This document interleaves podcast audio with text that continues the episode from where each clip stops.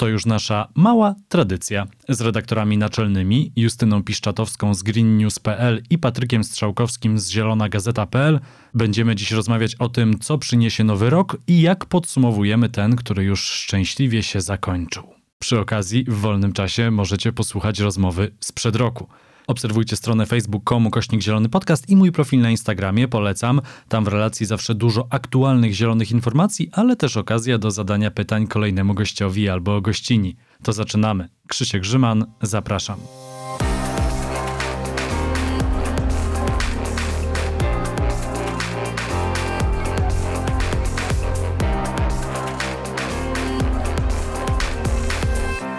Gośćmi pierwszego Zielonego Podcastu w dwa tysiące dwudziestym drugim roku są Justyna Piszczatowska, redaktorka naczelna green news kropka p l. Dzień dobry. Dzień dobry. I zdalnie Patryk Strzałkowski, redaktor naczelny Zielonej Gazety.pl. Witaj. Cześć, dzień dobry. No, skład taki jak w zeszłym roku. Moglibyśmy porozmawiać i porozliczać nasze wróżenie z fusów z zeszłego roku. Słuchałem naszej rozmowy przed chwilą. Dużo się sprawdziło, dużo się nie sprawdziło. Jeżeli chodzi o to, co nam się wydawało, jak będzie wyglądał dwa tysiące dwudziesty pierwszy rok. Dzisiaj porozmawiamy o roku dwa tysiące dwudziestym drugim, czyli tym, który się rozpoczyna, ale może najpierw kilka słów o roku, no już minionym. Chyba po raz kolejny można powiedzieć, że szczęśliwie minionym. Szczęśliwie kolejny rok za nami. Powiedzcie, co było najważniejszym wydarzeniem, jeżeli chodzi o klimat, politykę klimatyczną, walkę z kryzysem klimatycznym w skali globalnej w ubiegłym roku? Chciałoby się powiedzieć, że takim kluczowym wydarzeniem był szczyt klimatyczny w Glasgow, ale niestety nie był. Można powiedzieć, że jednocześnie był ważny, ale tylko pod takim względem, że pokazał, jak dużym rozczarowaniem te wszystkie, te wszystkie rozmowy y, się kończą i nie przekładają się na y, realne działania tu i teraz. Pisałam takie artykuły, że jakby wszyscy chętnie obiecują, liderzy wszystkich wiodących krajów obiecują, że osiągną neutralność klimatyczną w dwa tysiące pięćdziesiątym roku. W praktyce tu i teraz zużycie węgla nigdy nie było większe niż obecnie. Więc tak naprawdę jakby mamy deklarację, że ta neutralność będzie, ale jeszcze nie teraz i w sumie ten kryzys klimatyczny cały czas nakręcamy. Um, bardzo ciekawym takim podsumowaniem chyba tego roku y, moim zdaniem jest, y, jest ten nowy film Don't Look Up. Oj, właśnie chciałem, chciałem od tego zacząć rozmowę i mi uciekło, bo przeczytałem przed chwilą. To, co ci, dokładnie to, co się dzieje. Jakby w momencie, kiedy oglądam, te, kiedy widziałam ten film, przewijały mi się jakby przed oczami realne sceny z mojej pracy codziennej. Niestety, ale takie zaprzeczanie tej rzeczywistości, która jest może zbyt trudna dla niektórych, to, to cały czas się dzieje. Ale jeszcze tylko jedną taką małą rodzynkę wrzucę, bo sprawdziłam przed chwilą. Marzec dwa tysiące dwudziesty pierwszy to był ten czas, w którym definitywnie zostało potwierdzone, że Ostrołęka, ostatni blok węglowy w Polsce, nie dojdzie do skutku. To takie symboliczne pożegnanie z węglem. Więcej tego nie będzie i bardzo dobrze. Chciałem tutaj jeszcze wspomnieć o filmie Don't Look Up, ponieważ przeczytałem twoją recenzję na green news kropka p l. I co oni zatytułowaną sądzisz? Don't Look Up. To nie jest dobry film, ale i tak musisz go zobaczyć. Nie wiem, nie, nie, chcę, nie chcę oceniać kinematografii amerykańskiej, netflixowej. Ja się bardzo cieszę, że ten film wyskakuje mi w, na każdym kanale możliwym social mediów. Wszyscy o nim piszą, wszyscy go polecają, wszyscy mówią tak, tak dokładnie jest, zostało to świetnie uchwycone. Patryk, najważniejsze wydarzenie minionego roku, klimatyczne? Zanim odpowiem, to, to chciałem powiedzieć, że zastanawiałem się nad tym jeszcze przed, przed naszym nagraniem i przypomniałem sobie, że tak jak w zeszłym roku, czy, czy rok temu, kiedy nagrywaliśmy takie podsumowanie i prognozy, to jak, jakoś byłem w stanie sobie ułożyć w głowie to, co, co, by, co moim zdaniem było ważne, co nie, a w tym roku no to było dla mnie naprawdę wyzwanie. Tak bardzo obfitował w wydarzenia ten rok, że, że naprawdę mm, nie jest łatwo odpowiedzieć. Zgadzam się z tym, co mówiła Justyna o tym, że kop dwadzieścia sześć był ważny pod tym względem nie, do, nie tylko tego, czy nie do końca tego, co tam ustalono, ale tego, co on pokazał o globalnej polityce klimatycznej. Jeśli miałbym powiedzieć, jakie moim zdaniem jest najbardziej wydarzenie, które ma, będzie miało najważniejsze, największe, najcięższe konsekwencje w na, najbliższym czasie, to jest rozczarowanie polityką Joe Bidena w kwestiach klimatu, czy może nie tyle temu, co on stara się zrobić, ale temu, co mu się nie udaje, ponieważ ta jego agenda i to, o czym rozmawialiśmy też rok temu, to było coś, co dawało nadzieję, że Stany Zjednoczone, największa gospodarka świata, wreszcie ruszą do przodu, po te, szczególnie po tej fatalnej w skutkach dla klimatu kadencji Donalda Trumpa, no ale mija, za chwilę minie rok, od kiedy Joe Biden został prezydentem i poza dobrymi nominacjami, poza niektórymi rozporządzeniami, przy, przywróceniem U S A do porozumienia paryskiego, no to tych konkretów brakuje i właśnie tydzień czy dwa temu senator Joe Manchin zapowiedział, że on nie zgodzi się na ten kluczowy dla, dla transformacji energetycznej w Stanach pakiet legislacyjny, który zaproponował Biden. Bez tego demokraci nie będą mieli większości, no i to jest... To będzie miało fatalne konsekwencje najprawdopodobniej, ponieważ bez, bez tego, bez tych miliardów dolarów, które byłyby wpompowane w transformację energetyczną, bez prawa różnych rozwiązań prawnych, które są ważne dla tego, żeby tamtejsi producenci energii mogli odchodzić od węgla na rzecz O Z E i innych bezemisyjnych źródeł, no bez tego prawdopodobnie Stany po prostu nie spełnią te, tego, co obiecywał Biden, nie, nie będzie, nie uda się obciąć emisji o pięćdziesiąt procent do dwa tysiące trzydziestego. No a to, co zrobią, czy czego nie zrobią Stany, będzie też miało wpływ na globalną politykę klimatyczną, więc, więc takie niestety pesymistyczne wydarzenie wydaje mi się naj, najważniejszym, czy najbardziej brzemiennym w skutkach w tym roku. Joe Biden na wprowadzenie swojej polityki ma chyba już niewiele czasu, bo za rok będziemy mieli już nową większość w Kongresie i okaże się, że już się niczego nie uda wtedy przegłosować.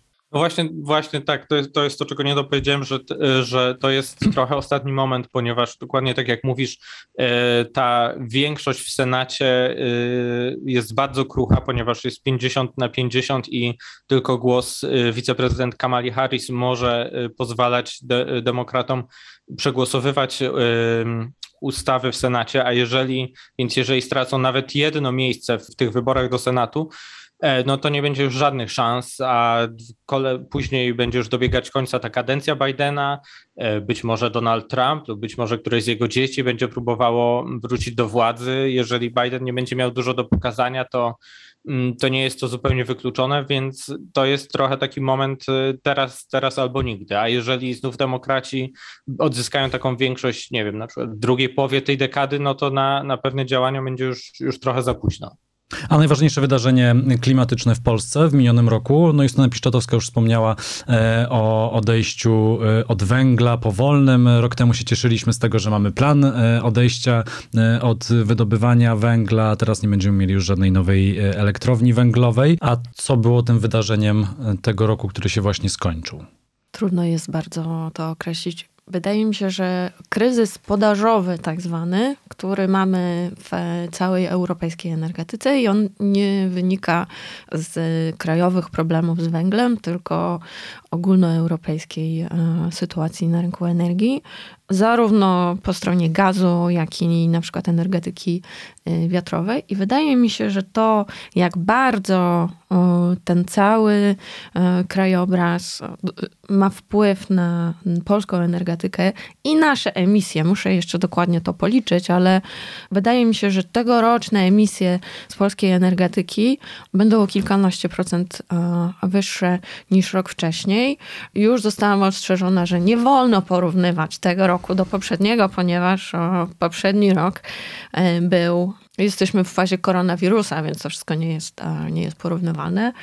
Ale ja uważam, że mogę porównywać co chcę z czym chcę i tak naprawdę no to pokazuje, że my nie jesteśmy w ogóle na żadnej ścieżce redukcji emisji. Nie mamy żadnego długofalowego planu, jak ten problem rozwiązać. I wydaje mi się, że to jest, um, oczywiście to jest raczej zjawisko niż jednorazowe wydarzenie, ale wydaje mi się, że jednocześnie nie ma nic bardziej y, istotnego, dlatego że to wszystko poskutkowało, to nasze uzależnienie od węgla y, i emisja C O dwa poskutkowała też kolosalnymi y, podwyżkami cen energii. I dzisiaj, gdy dbamy, jakby już, już się obawiamy Natomiast w dwa tysiące dwudziestym drugim będziemy płacić za to wszystko słony rachunek. Dla mnie to jest rzeczywiście taki energetyczno-klimatyczny zgrzyt. Nawet nie powiedziałabym wydarzenie, tak? Ale ten proces jest bardzo niepokojący i myślę, że będzie miał negatywne skutki w przyszłym roku, również w kolejnych. No, dla mnie dwa tysiące dwudziesty pierwszy rok w Polsce to była jakaś porażka, jeżeli chodzi o klimat. Ustawy wiatrakowej nie odblokowano. Offshore tak naprawdę nie wystartował. Mamy zapowiedź końca tak naprawdę poważnego wsparcia dla fotowoltaiki i wielkie narzekanie na to, że przez odnawialne źródła energii i przechodzenie na O Z E nasza energetyka się zawali, a cały system E T S ów, czyli handlu emisjami, też trzeba wyrzucić do kosza i najlepiej, żeby Polska z niego wystąpiła. Wydaje mi się, że my zrobiliśmy tak naprawdę gigantyczny krok wstecz, chociaż rok temu, jak się spotkaliśmy, to wam bardzo długo cytowałem taki artykuł z Pulsu Biznesu, gdzie jeden z dziennikarzy przekonywał, że słowo narodowy zostanie zamienione na zielony i że to będzie taki nowy, sexy temat dla konserwatystów i dla prawicy. No tak się zdecydowanie nie stało, Patryk. No to, to działo się y, może wyłącznie na papierze i, i z takich rzeczy, o których wspominasz, to można dodać jeszcze trochę takich papierowych rozwiązań czy, czy narzędzi walki, bo mieliśmy y, przyjętą na początku tego roku y, politykę energetyczną Polski na dwa tysiące czterdziesty rok, która już w momencie opublikowania była nieaktualna. Jeżeli popatrzymy na przykład na prognozowane tam ceny uprawnień do emisji y, i, i nie tylko, a teraz to już jest zupełnie dokumentem z kosmosu po mniej niż dwunastu miesiącach. Jest Była y, tak zwane porozumienie społeczne z górnikami, które także, jeśli chodzi o datę odejścia od węgla, nie ma wiele wspólnego z, z tym, czego się można spodziewać w rzeczywistości. A tym, co moim zdaniem jest ważne, y, może nie jeśli chodzi tylko o bezpośrednie konsekwencje, ale też w takim symboliczny sposób, jest trwający przez większość tego roku spór o Turów, Który, który pokazuje po prostu dobitnie ten, ten licznik tych kar naliczanych na Polskę i pokazuje, jak po prostu marnujemy czas, marnujemy pieniądze, czas, którego zostało nam niewiele na te zmiany w energetyce i jak takie, takie działania na ślepo, wydawanie tych koncesji dla kopalń bez odpowiednich decyzji, przedłużanie teoretycznie pracy kopalń na węgiel brunatny do połowy lat czterdziestych lub później, już teraz nas słono kosztuje i jest tylko zapowiedzią tego, jakim, jakim problemami będzie owocować w przyszłości. To wcale nie takiej dalekiej przyszłości. Jeżeli chodzi o te porażki, to można jeszcze dodać udział w szczycie klimatycznym polskiej delegacji, która z jednej strony zadeklarowała odejście od węgla, ale potem powiedziała, że my to jednak jeszcze biedny, rozwijający się kraj, więc robimy to w latach czterdziestych tego wieku. Pewnie można by to mnożyć i mnożyć. Chyba taka jedyna pozytywna zmiana legislacyjna, która weszła w życie, to jest system dopłat do samochodów elektrycznych dla firm. No to jest coś, co przynajmniej ta elektromobilność, swoją drogą zasilaną e, kopalniami węglowymi cały czas w Polsce, no ale jednak ta elektromobilność może popchnąć trochę do przodu. Justyna się krzywi. Elektromobilność jest ważnym jakby elementem tego całego rynku, ale ona nie zmieni, nie doprowadzi do, do takiej radykalnej y, zmiany jakościowej. Ale może spójrzmy też na te pozytywy. O, liczba prosumentów w Polsce dobije do miliona być może na początku tego roku. Dokładnie, więc Polacy pokazali, że są gotowi bardziej niż rząd na to, żeby robić już te zielone rzeczy, zwłaszcza jeżeli one się opłacają. I tak naprawdę też wydaje mi się, że jesteśmy coraz bliżej punktu, w którym polityczne korzyści promowania, wspierania węgla po prostu przestaną istnieć.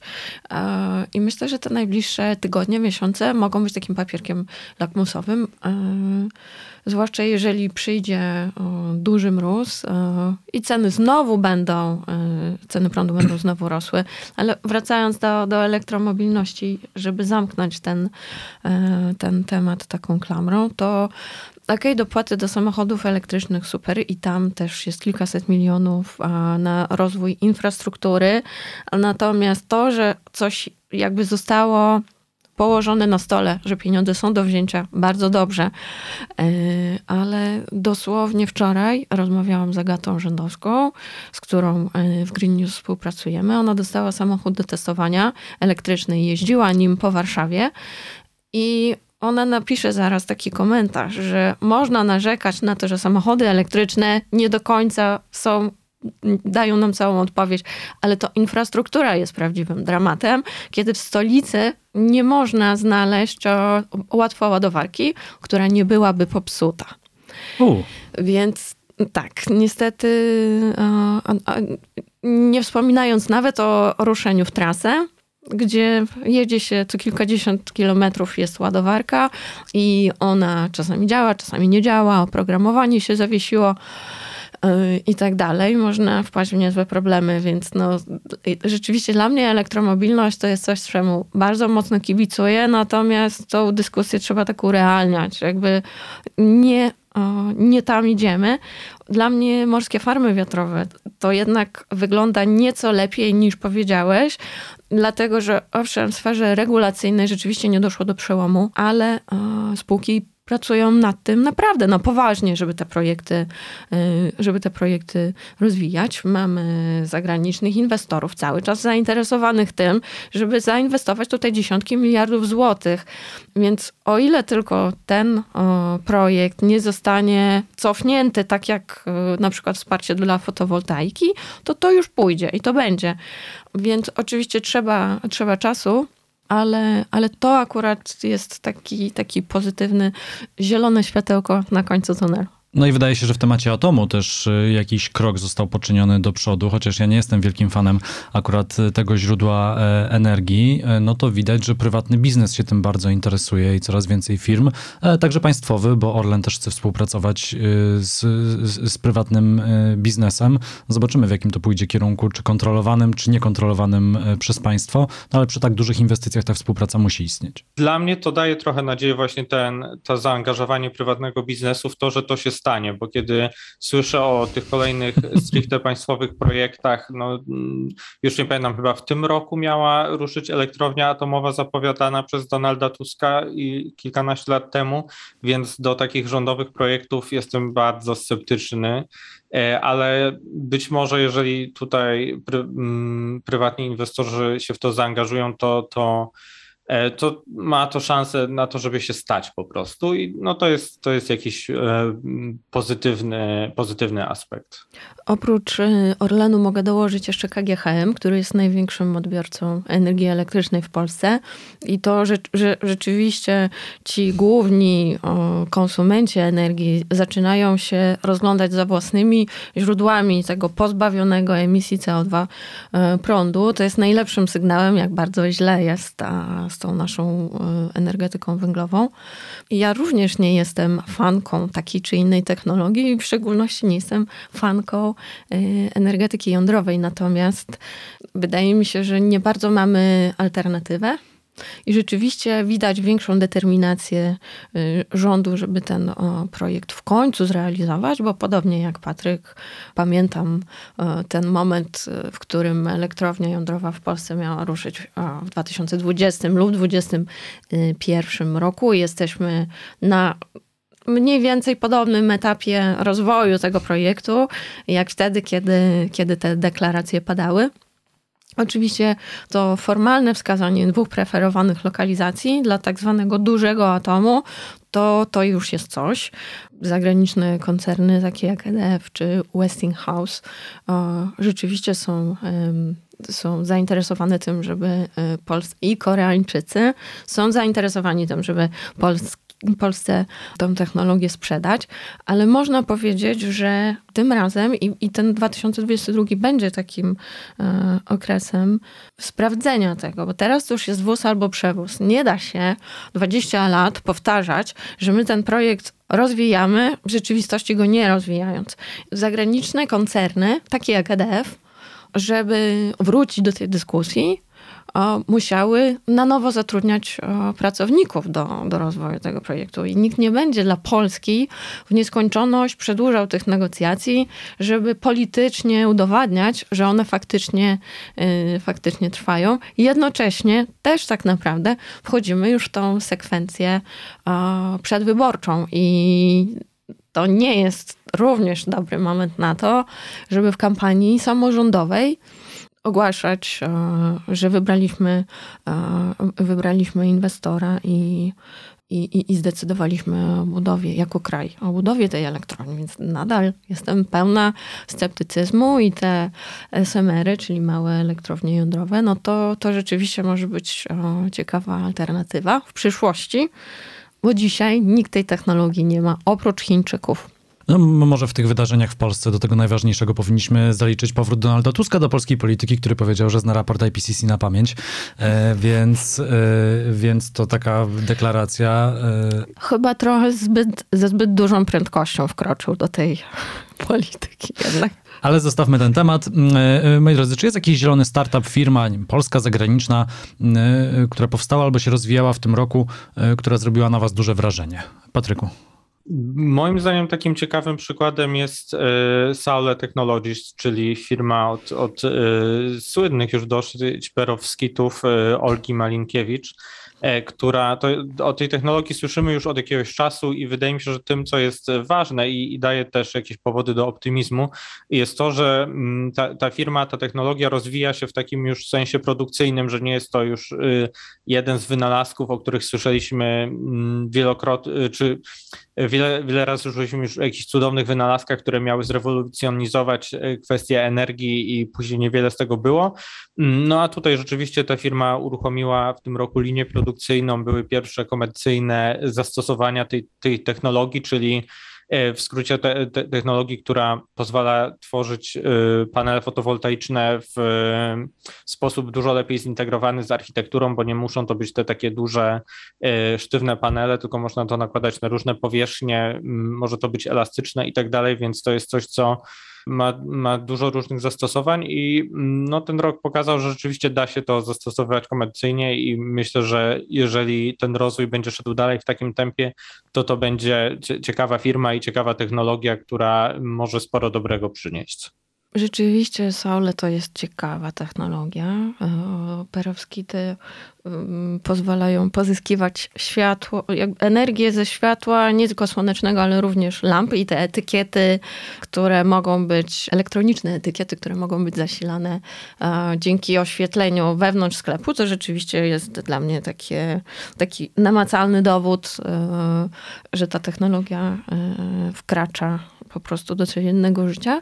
Dla mnie bardzo ciekawym a, drugim przykładem, nie chciałabym porównywać ani stawiać tego a, w jakiejś kontrze, ale mamy jeszcze bardzo ciekawą spółkę M L System, a, która oferuje fotowoltaikę zintegrowaną z budynkami i tak zwane szkło kwantowe, które pozwala produkować energię z okien na przykład. Tak, i, i tam również projekt jest prowadzony do przodu. Są wnioski patentowe, patenty. Jednocześnie jest to firma rodzinna, założona przez małżeństwo państwa Cycoń. Dla mnie to jest rzeczywiście coś, co śledzę z dużym zainteresowaniem. To jeszcze wspomnę z mojej działeczki. Taki prosta firma, prosty startupik. Prowadzę dwie kawiarnie, czasem tu o tym wspominam w podcaście i, i wprowadziliśmy w dwa tysiące dwudziestym pierwszym roku z takim krakowskim startupem kubki na kaucję. Ja wiem, że to technologia znana z lat osiemdziesiątych, że ale może powiedz, być coś na kaucję. Ale ja chętnie, chętnie Justyna, posłucham, jak Justyna, to Justyna wie, bo GreenNews też o tym pisał, bo w Warszawie wprowadziliśmy to w kilkudziesięciu lokalach, nazywa się Take Up i pozwala taki jeden kubek kaucyjny zaoszczędzić tysiąc kubków jednorazowych. Idzie to różnie, muszę powiedzieć, ale to głównie dlatego, że chyba klienci jeszcze nie są do końca wyedukowani w tym temacie, no i ciężko, ciężko ten etap przeskoczyć.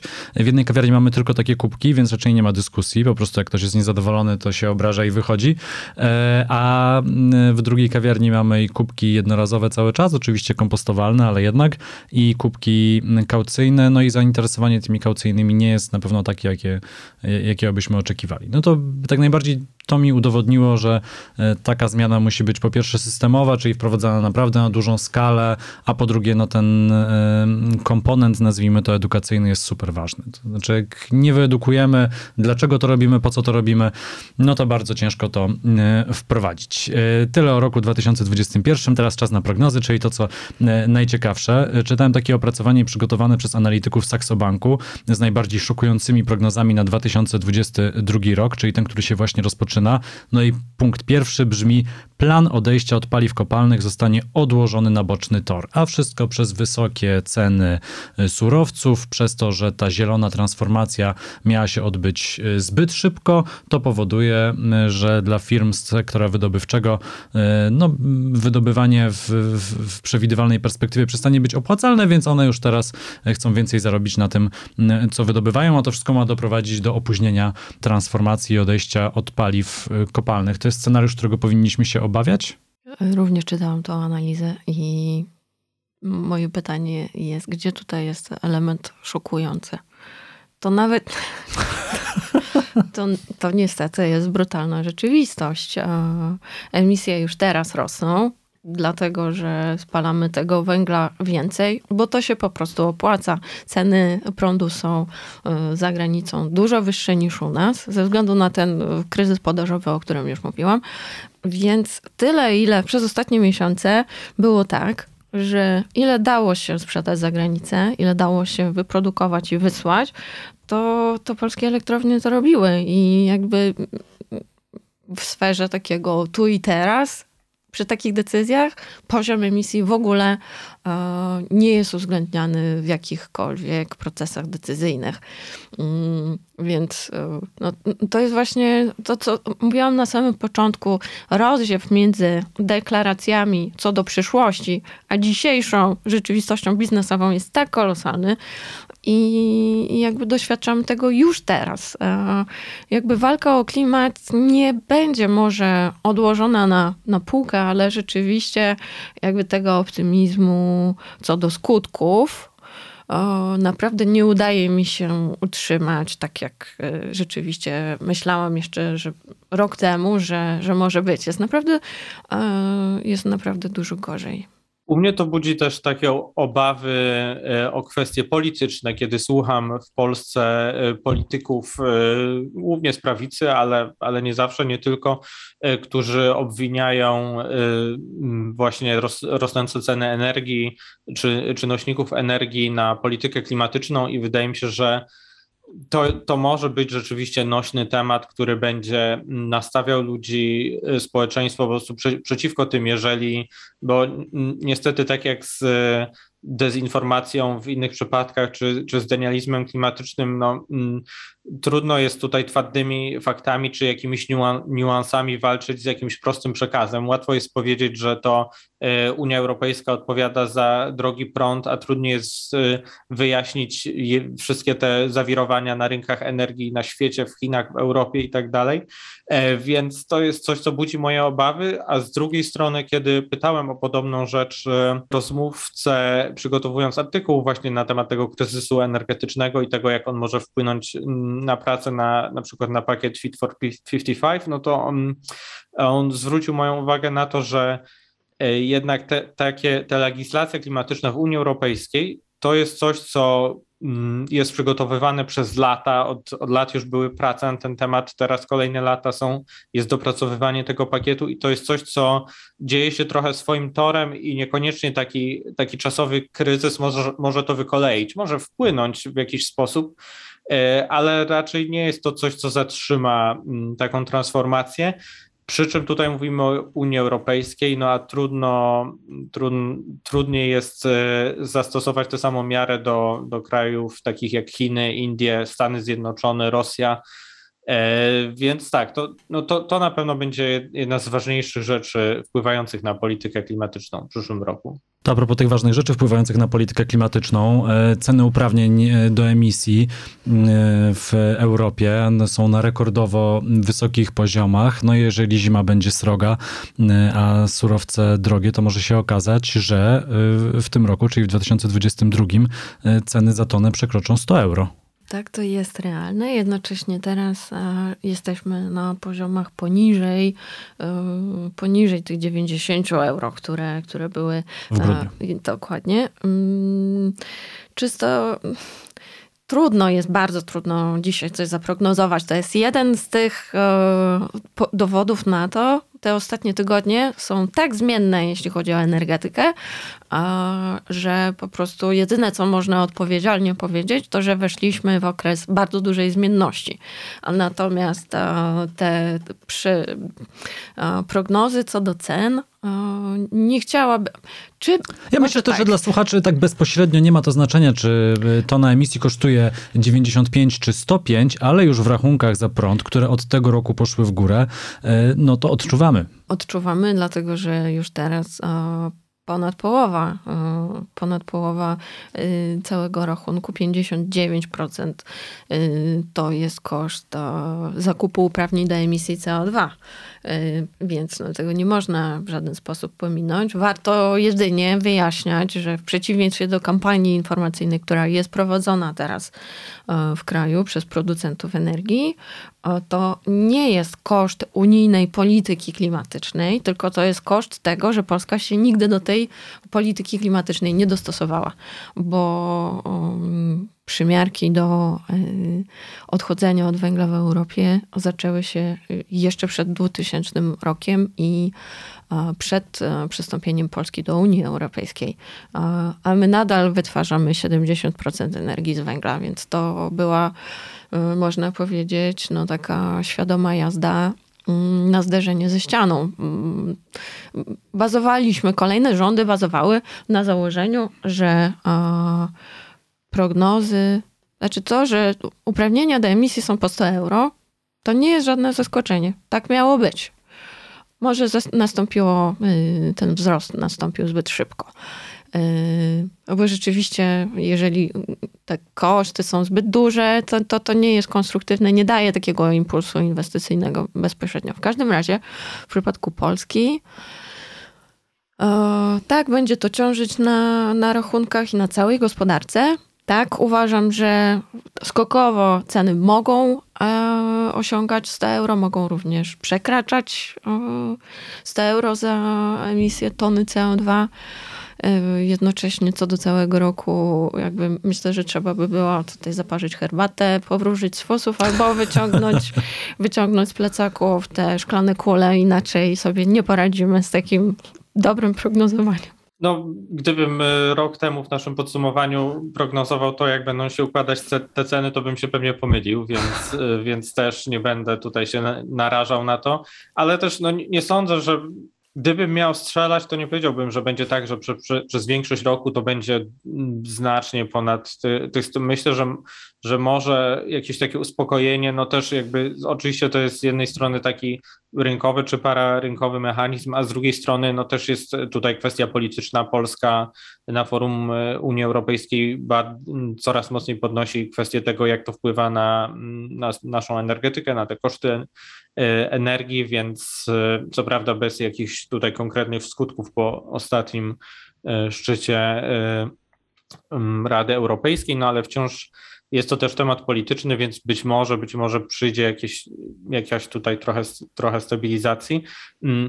Jeśli chodzi o te ceny prądu, to może się mylę, ale wydaje mi się, że ten, to jak to się przekłada na rachunek, to jest trochę mniej, bo jakby cena samej energii to jest tylko część rachunku, nie? Jest też tak, jest, Justyna, myślę, że więcej nawet może. O, Justyna się świetnie o tym zna, bo są jeszcze przecież ale... koszty, koszty dystrybucji energii elektrycznej. Właśnie, więc to jest może nie, nie aż taki wpływ, że nie aż te pięćdziesiąt kilka procent, no ale wciąż oczywiście to jest, to jest znaczący, znaczący wpływ i to będzie odczuwalne w przyszłym roku, więc no i to też sprawi, że ten temat wejdzie pewnie bardziej do do mainstreamu, do debaty publicznej. Myślę, że rok temu, a, czy dwa lata temu mało kto słyszał o tym, co to jest E T S, a teraz pewnie wraz z przełożeniem tego na rachunki, no to wiele osób dowie się, że, że jest coś takiego. A ja też myślę, że te działania osłonowe podjęte przez rząd tak naprawdę na niewiele się zdadzą, bo oczywiście można na stacjach paliw pisać, że to dzięki rządowi mamy niskie ceny paliw, tylko że te ceny paliw będą wysokie, tak czy tak.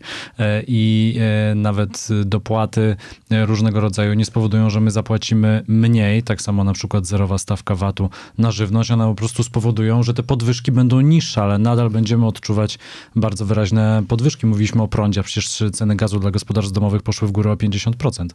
Tak, tylko że to trzeba mocno rozgraniczyć. Ceny energii elektrycznej wzrosły ze względu na właśnie... Mm, głównie ze względu na, na emisję C O dwa. Natomiast jeśli chodzi o gaz, to nie jest coś, na co Polska miała w ogóle jakikolwiek wpływ. Również na ceny ropy na światowych rynkach. Nie chciałabym nikogo usprawiedliwiać, ale, ale po prostu no, jako odbiorca, jako kraj, który stoi po stronie kupna, o, jeśli chodzi o surowce, no nie, nie wszystko, nie wszystko możemy, nie na wszystko mamy wpływ, jednocześnie trudno jest wyobrazić sobie tak do końca o, dzisiaj przerzucenie tych trzech milionów gospodarstw domowych o, z ogrzewania na przykład nie węg- zamiast węglowego czy gazowego, to na energię elektryczną, o, bo ci, którzy ogrzewaliby się dzisiaj tylko prądem, również dostają po kieszeni. Nie ma żadnego dobrego, nie ma żadnego dobrego rozwiązania tak naprawdę. Um, i, I jeszcze muszę tutaj um, dorzucić, że prawdopodobnie ta podwyżka, którą mamy od stycznia, moim zdaniem nie będzie jedyną na przestrzeni um, przyszłego roku, um, bo wszystko drożeje w, tym, w, w kolosalnym tempie. Um, te działania osłonowe, które rząd podjął, też są zaplanowane na dzisiaj, tylko na trzy miesiące. Natomiast też trzeba pamiętać, że im więcej protest, tym większy potworek na koniec e, powstaje. I co z tego, że mamy e, rekompensaty, dodatki osłonowe, nic nie zmieni brutalnej prawdy, że ceny energii elektrycznej w Polsce kosmicznie e, wzrosły. Firmy na żadne e, ulgi liczyć nie mogą i nawet jeżeli e, bezpośrednio w rachunku za prąd nie zapłacimy za to, aż nie w całości, to i tak zapłacimy tą wyższą cenę za te przysłowiowe bułki i inne wszystkie, i wszystkie inne produkty, które trzeba wyprodukować, dowieść do klientów. Oczywiście w zeszłym roku takim i jednym z, jednym z takich trendów były rosnące koszty pracy. O tym już w ogóle zdążyliśmy zapomnieć praktycznie. One cały czas rosną, natomiast teraz mamy ten nowy trend w postaci wzrostu kosztów tych wszystkich nośników energii. I od tego tak naprawdę nie ma ucieczki, no bo wszyscy, wszyscy potrzebujemy prądu, gazu, paliwa i tak dalej. Tak, tutaj troszkę w tych pytaniach o wróżenie z fusów uciekacie mi od konkretnych odpowiedzi i konkretnych deklaracji. To mam bardzo proste i konkretne pytanie. Czy w tym roku, w dwa tysiące dwudziestym drugim, zostanie uruchomiony projekt Nord Stream dwa? Czy może bardziej sfinalizowany? Czy po prostu ruszy to tłoczenie nowymi rurami? To jest, Poproszę to jest, to jest, bramkę numer trzy znowu. To jest bardzo ciekawy ehm, temat. Mam nadzieję, że nie. Jeżeli nie zostanie, może tak, jeżeli nie zostanie uruchomiony, uruchomiony do marca, to, czyli do końca zimy, to, to nie zostanie uruchomiony w dwa tysiące dwudziestym drugim. Moim zdaniem. Patryk? Bo to może dodajmy, to zależy, bo to może dodajmy to, to background. Mamy, mamy nowy rząd w Niemczech, w którym są także zieloni i to zieloni mają blokować uruchomienie Nord Stream dwa. Ja bym strzelił, że... Ale nie, nie no dobrze. Naprawdę nie, nie jestem w stanie powiedzieć, bo wydaje mi się, że tutaj wiele... Jest bardzo dużo zmiennych teraz. Mamy nowy rząd w Niemczech, tak jak mówisz, który zmienia sytuację. No ale to jest też część bardzo dużej światowej układanki w... w kwestiach relacji Rosji, jeżeli można tak mówić, z Ukrainą, czy też tej zapowiadanej być może, miejmy nadzieję, że nie, agresji na Ukrainę, w kwestii tego światowego kryzysu, czy europejskiego kryzysu energetycznego. Więc no, myślę, że, że bardzo ciężko powiedzieć, bardzo ciężko przewidywać, jakie będą decyzje w, w tych kwestiach za, za miesiąc czy za dwa miesiące. To kolejne pytanie, z zupełnie tak zwanej innej beczki. Czy wydaje wam się to prawdopodobne, żeby Unia Europejska zakazała reklamy mięsa?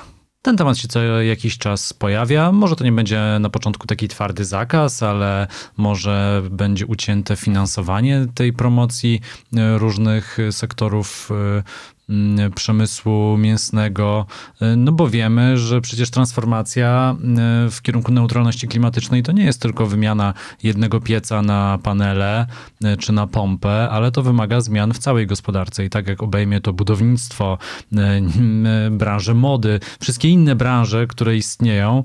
Nie wiem dlaczego akurat branża mody przyszła mi do głowy, ale tak przeglądałem podcasty z dwa tysiące dwudziestego pierwszego roku i ten temat się parę razy pojawiał. No wiemy, że produkcja mięsa odpowiada za dużą część emisji. Może to już jest ten moment, żeby ta najbardziej progresywna część świata powiedziała, no musimy tutaj zapauzować ten projekt. Moim zdaniem w dwa tysiące dwudziestym drugim roku nie, Unia Europejska nie zakaże reklam mięsa i produktów z niego wytwarzanych. No to ja też mogę, mogę tutaj odpowiedzieć konkretnie na pytanie. Konkretnie na pytanie. Nie, Unia Europejska nie zakaże reklam mięsa. A szkoda, bo powinna. W, ani, w przysz, ani w przyszłym roku, ani w kolejnych latach bym się tego nie spodziewał. Myślę, że takim do, dobrym krokiem, na który możemy liczyć, nie wiem czy w przyszłym roku, ale na którym możemy jakoś realistycznie liczyć, jest koniec dofinansowania do reklam mięsa, bo cały czas dopłacamy z, z naszych, z unijnych, pie, unijnych pieniędzy do, do reklamowania produktów z mięsa, więc gdybyśmy przestali dofinansowywać to jeszcze, no to, to byłby już taki dobry krok, a jeżeli chodzi o zakaz reklam, to w ogóle bym się go raczej nie spodziewał. W sensie nawet najbardziej szkodliwe produkty takie jak, nie wiem, papierosy czy, czy, czy alkohol nie są, mają ograniczenia, jeśli chodzi o reklamę, ale nie zawsze takie, no może papierosy, papierosów chyba nie można reklamować, jeśli się nie mylę. Tak, papierosów nie można reklamować. Ale widziałam wczoraj reklamy papierosów elektronicznych, więc moim zdaniem to jest jakby zawsze znajdą jakiś sposób. Mhm. Myślę, że jeżeli, jeżeli w tym możemy się, nie w przyszłym roku, ale miejmy nadzieję w następnych latach, to w ogóle jakaś taka rewizja po prostu reklamy i, i konsumpcjonizmu, nie tylko w kwestii mięsa, ale w ogóle w kwestii przy, wszystkiego. To jest coś, na co bym może, może liczył, a nie na takie konkretne działania wymierzone w reklamy mięsa. No, w kwestii konsumpcjonizmu to najwięcej, na co świat stać, to jest niedodawanie nowej ładowarki do telefonu komórkowego w pudełku, wiesz? E, tak mi się wydaje, że to e, niestety my sobie tutaj zawsze możemy w zielonej bańce e, podyskutować na ten temat, a jak życie i biznes wygląda, e, tak e, wygląda, ale zmieniają się konsumenci, e, czyli my się zmieniamy i nasze potrzeby i to e, jak patrzymy na świat, nasze wymagania, e, więc e, miejmy nadzieję, biznes będzie na to e, reagował. E, miałem też kilka pytań o Polskę, bo w W zasadzie skopiowałem je z, z skryptu naszej rozmowy sprzed roku, ale jakoś tak mi się zrobiło pod koniec tego roku źle, że ja nie wiem, czy jest w ogóle sens rozmawiać o to, czy coś w Polsce się wydarzy zielonego, bo wydaje się, że aktualnie to dopóki nie pójdziemy do wyborów, do urn wyborczych, to się chyba nic nie zmieni, no bo co tu rozmawiać o tym, czy O Z E będzie wspierane w Polsce, już widzimy, że nie będzie jakoś bardziej wspierane, czy ogłosimy plany dojścia do neutralności klimatycznej, nie, no bo tego się wszyscy boją jak ognia, bo przecież w ramach rządzącej prawicy jest partia, która właśnie tą szabelką w stronę Unii. Co się robi z szabelką? Wymachuje się. O, Wymachuje. Właśnie, tego słowa mi zabrakło. No, no, o, czym tu po, o, o czym tu porozmawiać w kontekście Polski? No może, że na dietę roślinną więcej osób przejdzie, no to coś takiego pozytywnego w naszym konsumenckim świecie, ale w kwestii polityki chyba nic się nie wydarzy, chyba że wyprowadzicie mnie z błędu. Nie, ale jeśli chodzi o, o na przykład O Z E, to tutaj na szczęście nie decydują wyłącznie politycy, ale również ekonomia. I ona jest brutalna. I to jest taki, taki czas. Możecie po, pocieszyć się finansowo. Chodzi o to, że im droższe y, te megawattogodziny energii y, z węgla, tym bardziej opłaca się inwestować y, w odnawialne źródła energii, y, niezależnie od systemu wsparcia. I y, jest tak, że fotowoltaika y, od od pierwszego kwietnia dwa tysiące dwudziestego drugiego roku nie będzie e, wspierana na dotychczasowych, bardzo korzystnych dla odbiorców e, zasadach. Natomiast a może się okazać, e, że i tak będzie się opłacało. Chodzi o to, że cena hurtowa energii dzisiaj momentami przekracza tą cenę, e, którą, cenę energii, którą ponoszą, którą płacą gospodarstwa domowe, które są w taryfie wyznaczanej przez U R E, dlatego że ten wzrost został zniwelowany również jakby. To nie chciałabym za dużo tutaj wchodzić w szczegóły, tak, ale mm, proporcje, spada, jak to tłumaczysz. Proporcje cen, ja sama czuję, że tracę swoją słuchalność, jak to, jak to mówię. W każdym razie a, proporcja między, między ceną z sieci, a, a ceną z paneli na przykład a, zaczyna się robić na tyle atrakcyjna, że firmy chciałyby mieć na przykład swoje własne źródła, pomijając cały system energetyczny. Chcą po prostu postawić farmę wiatrową, farmę słoneczną i przyłączyć ją jednym kablem do fabryki. I ssanie na to będzie gigantyczne, więc ta spirala takiego wymierania węgla, który i tak jest już takim żywym trupem, będzie się nakręcała. Im drożej Polsk- polscy odbiorcy płacą za energię z węgla, tym bardziej atrakcyjne jest O Z E i tego procesu nie da się powstrzymać w żaden sposób. Gdybyśmy mieli politykę energetyczną taką z prawdziwego zdarzenia i Polska zarządzałaby tym procesem przechodzenia z jednego paliwa do drugiego, rzeczywiście można by było minimalizować te koszty. Ale to nigdy nie zostało policzone. Trochę się tak machamy od ściany do ściany. Myślę, że po drodze czeka nas no, bardzo dużo jeszcze takich elementów szoku po prostu, tak? Ale kierunek, niezależnie od tego, kierunek jest już po prostu jasny. Patryku? No. Ja od, od obecnego rządu te, nie liczę na, na politykę klimatyczną z prawdziwego zdarzenia. Nie ma co się tutaj oszukiwać. Też no, te, koalicja rządząca jest w ogóle coraz mniej zdolna do czegokolwiek, bo jest coraz bardziej pozlepiana z różnych małych partii i ugrupowań, które mają sprzeczne interesy, absolutnie sprzeczne poglądy też właśnie na kwestii transformacji. Na przykład partia Zbigniewa Ziobry i politycy tacy jak Janusz Kowalski mają absolutnie krytyczny stosunek w ogóle do polityki klimatycznej, a bez nich ciężko przyjąć jakąkolwiek ustawę w Sejmie, czy też jakąkolwiek ustawę, którą miałaby poprzeć Zjednoczona Prawica, więc, więc tutaj nie liczę, ale żeby nie było tak absolutnie pesymistycznie, że nic, nic się nie stanie dobrego do wyborów, no to właśnie chciałbym zwrócić uwagę na to, że rząd jest, jest kluczową warstwą, ale jest jedną z kilku i jest ta warstwa powiedzmy powyżej, czyli polityka europejska, która zmusza nas do pewnych działań przez właśnie takie narzędzia jak,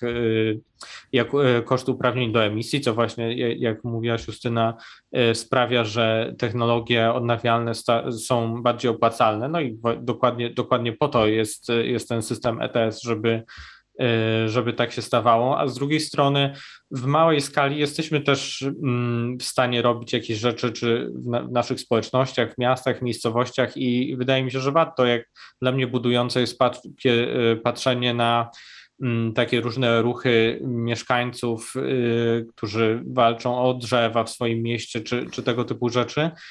Y, I wydaje mi się, że warto starać się jakby zgromadzić tę energię i wykorzystywać ją no, nie tylko do obrony przed zniszczeniem, y, kiedy mówimy na przykład o wycince drzew, ale też do, do jakiegoś rozwoju, do tego, żeby miasta bardziej inwestowały w technologie odnawialne na tyle, na ile są w stanie, y, żeby, nie wiem, na przykład spółdzielnie mieszkaniowe y, inwestowały w fotowoltaikę. No to, to jest coś, co, co możemy zrobić, nie, nie czekając na to, aż zmieni się rząd. No, dziękuję, bardzo mnie pocieszyliście. Wyjdę na pewno uśmiechnięty ze studia. Po tym, z tej analizy Saxo Banku, z tymi przerażającymi scenariuszami, wynotowałem sobie jeszcze jedną rzecz, zapowiedź unijnego superfunduszu na rzecz klimatu, energii i obrony finansowanego z prywatnych emerytur, który miałby powstać. No, po to też między innymi ten temat armii się pojawia, że Stany Zjednoczone będą traciły zainteresowanie naszą częścią świata, a jednocześnie Unia Europejska będzie potrzebowała jakiejś stymulacji do rozwoju. No i taki fundusz tutaj wyceniany na trzy biliony dolarów miałby pomóc rozwiązać te problemy ze sobą jakoś tam powiązane sztucznie czy naturalnie, chociaż też patrząc przez pryzmat Polski, która nie dostała zaliczki z Europejskiego Funduszu Odbudowy, bo nasz krajowy krajowy plan odbudowy nie został wciąż zaakceptowany, to w zasadzie nie wiem, czy jest o czym rozmawiać, bo nawet gdyby jakiś unijny superfundusz powstał, to pewnie Polska nie byłaby w nim uwzględniona. Śmieje się, chociaż jest to tak naprawdę y, śmiech y, przez y, łzy. Może o tym funduszu to nie ma co rozmawiać, bo to taki y, science fiction y, scenariusz, ale może coś na poziomie unijnym ciekawego się rzeczywiście wydarzy.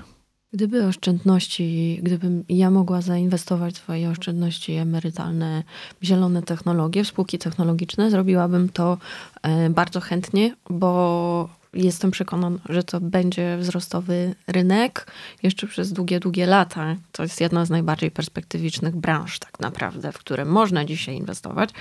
Natomiast no, nasze oszczędności yy, przynajmniej częściowo również są inwestowane na polskiej giełdzie yy, i, i również w węgiel pośrednio. Także, także możliwość decydowania o tym, co, do jakiego koszyka te pieniądze mają być e, włożone, to byłaby rzeczywiście mm, ciekawym pomysłem. Natomiast rzeczywiście nie wiem, czy w ogóle Unia jest dzisiaj a, zdolna do podjęcia e, takiej decyzji, bo te wszystkie kryzysowe sytuacje, o których rozmawiamy a propos Polski, dotyczą również wszystkich innych krajów. No zobaczymy też, jakie będzie rozstrzygnięcie wyborów prezydenckich we Francji. Nawet nie chcę o tym myśleć, szczerze.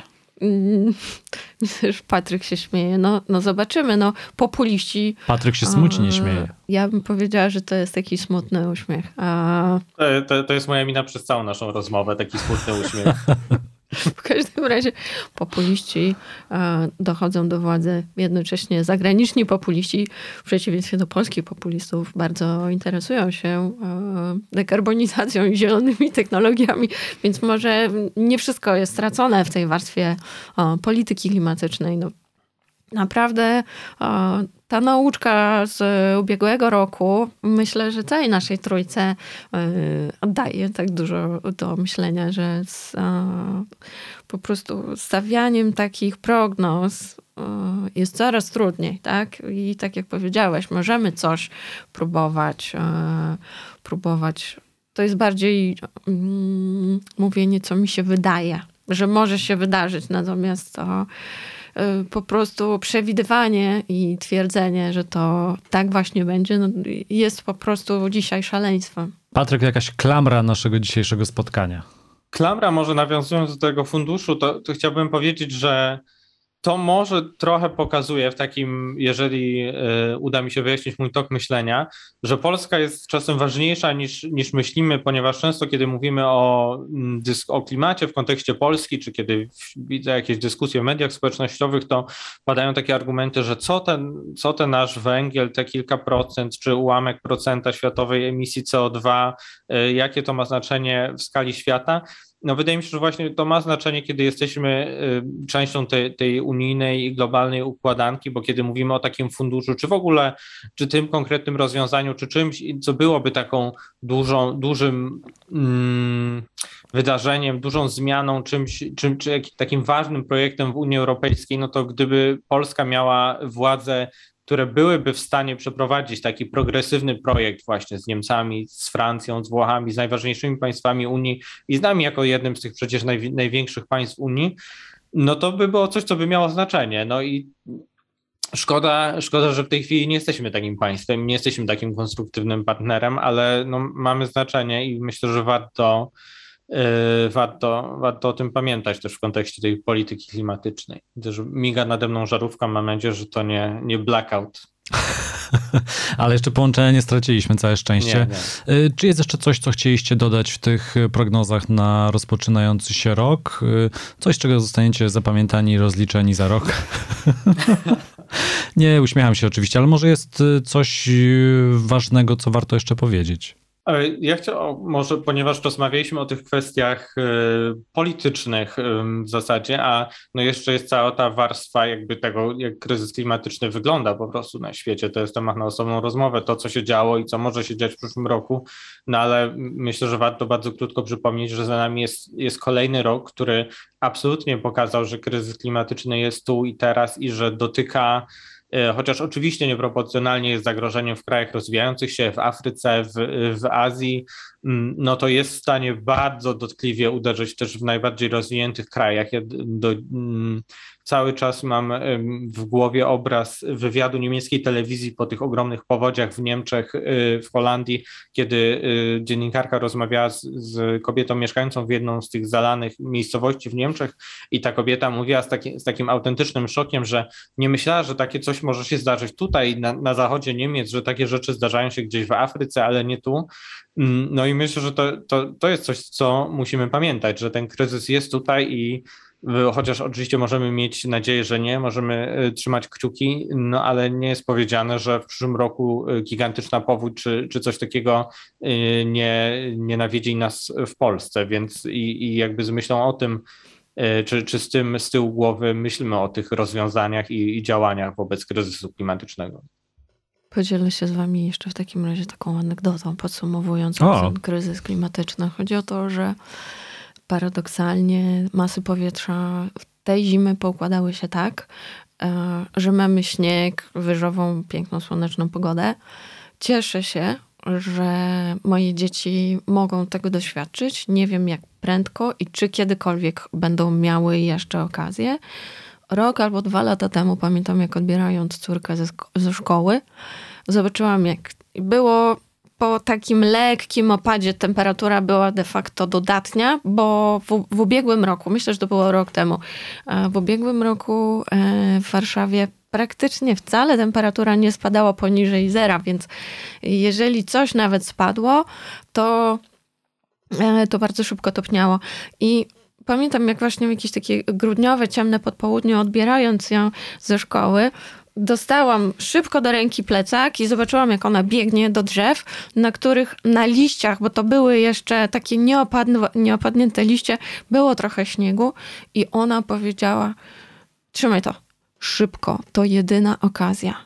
Ja po prostu wtedy mm, trudno jest naprawdę jakby oddać to, co czuje rodzic, kiedy słyszy od ośmiu-dziewięcioletniego dziecka jasne takie przypomnienie, że ona pierwszy raz widzi taki, taki śnieg.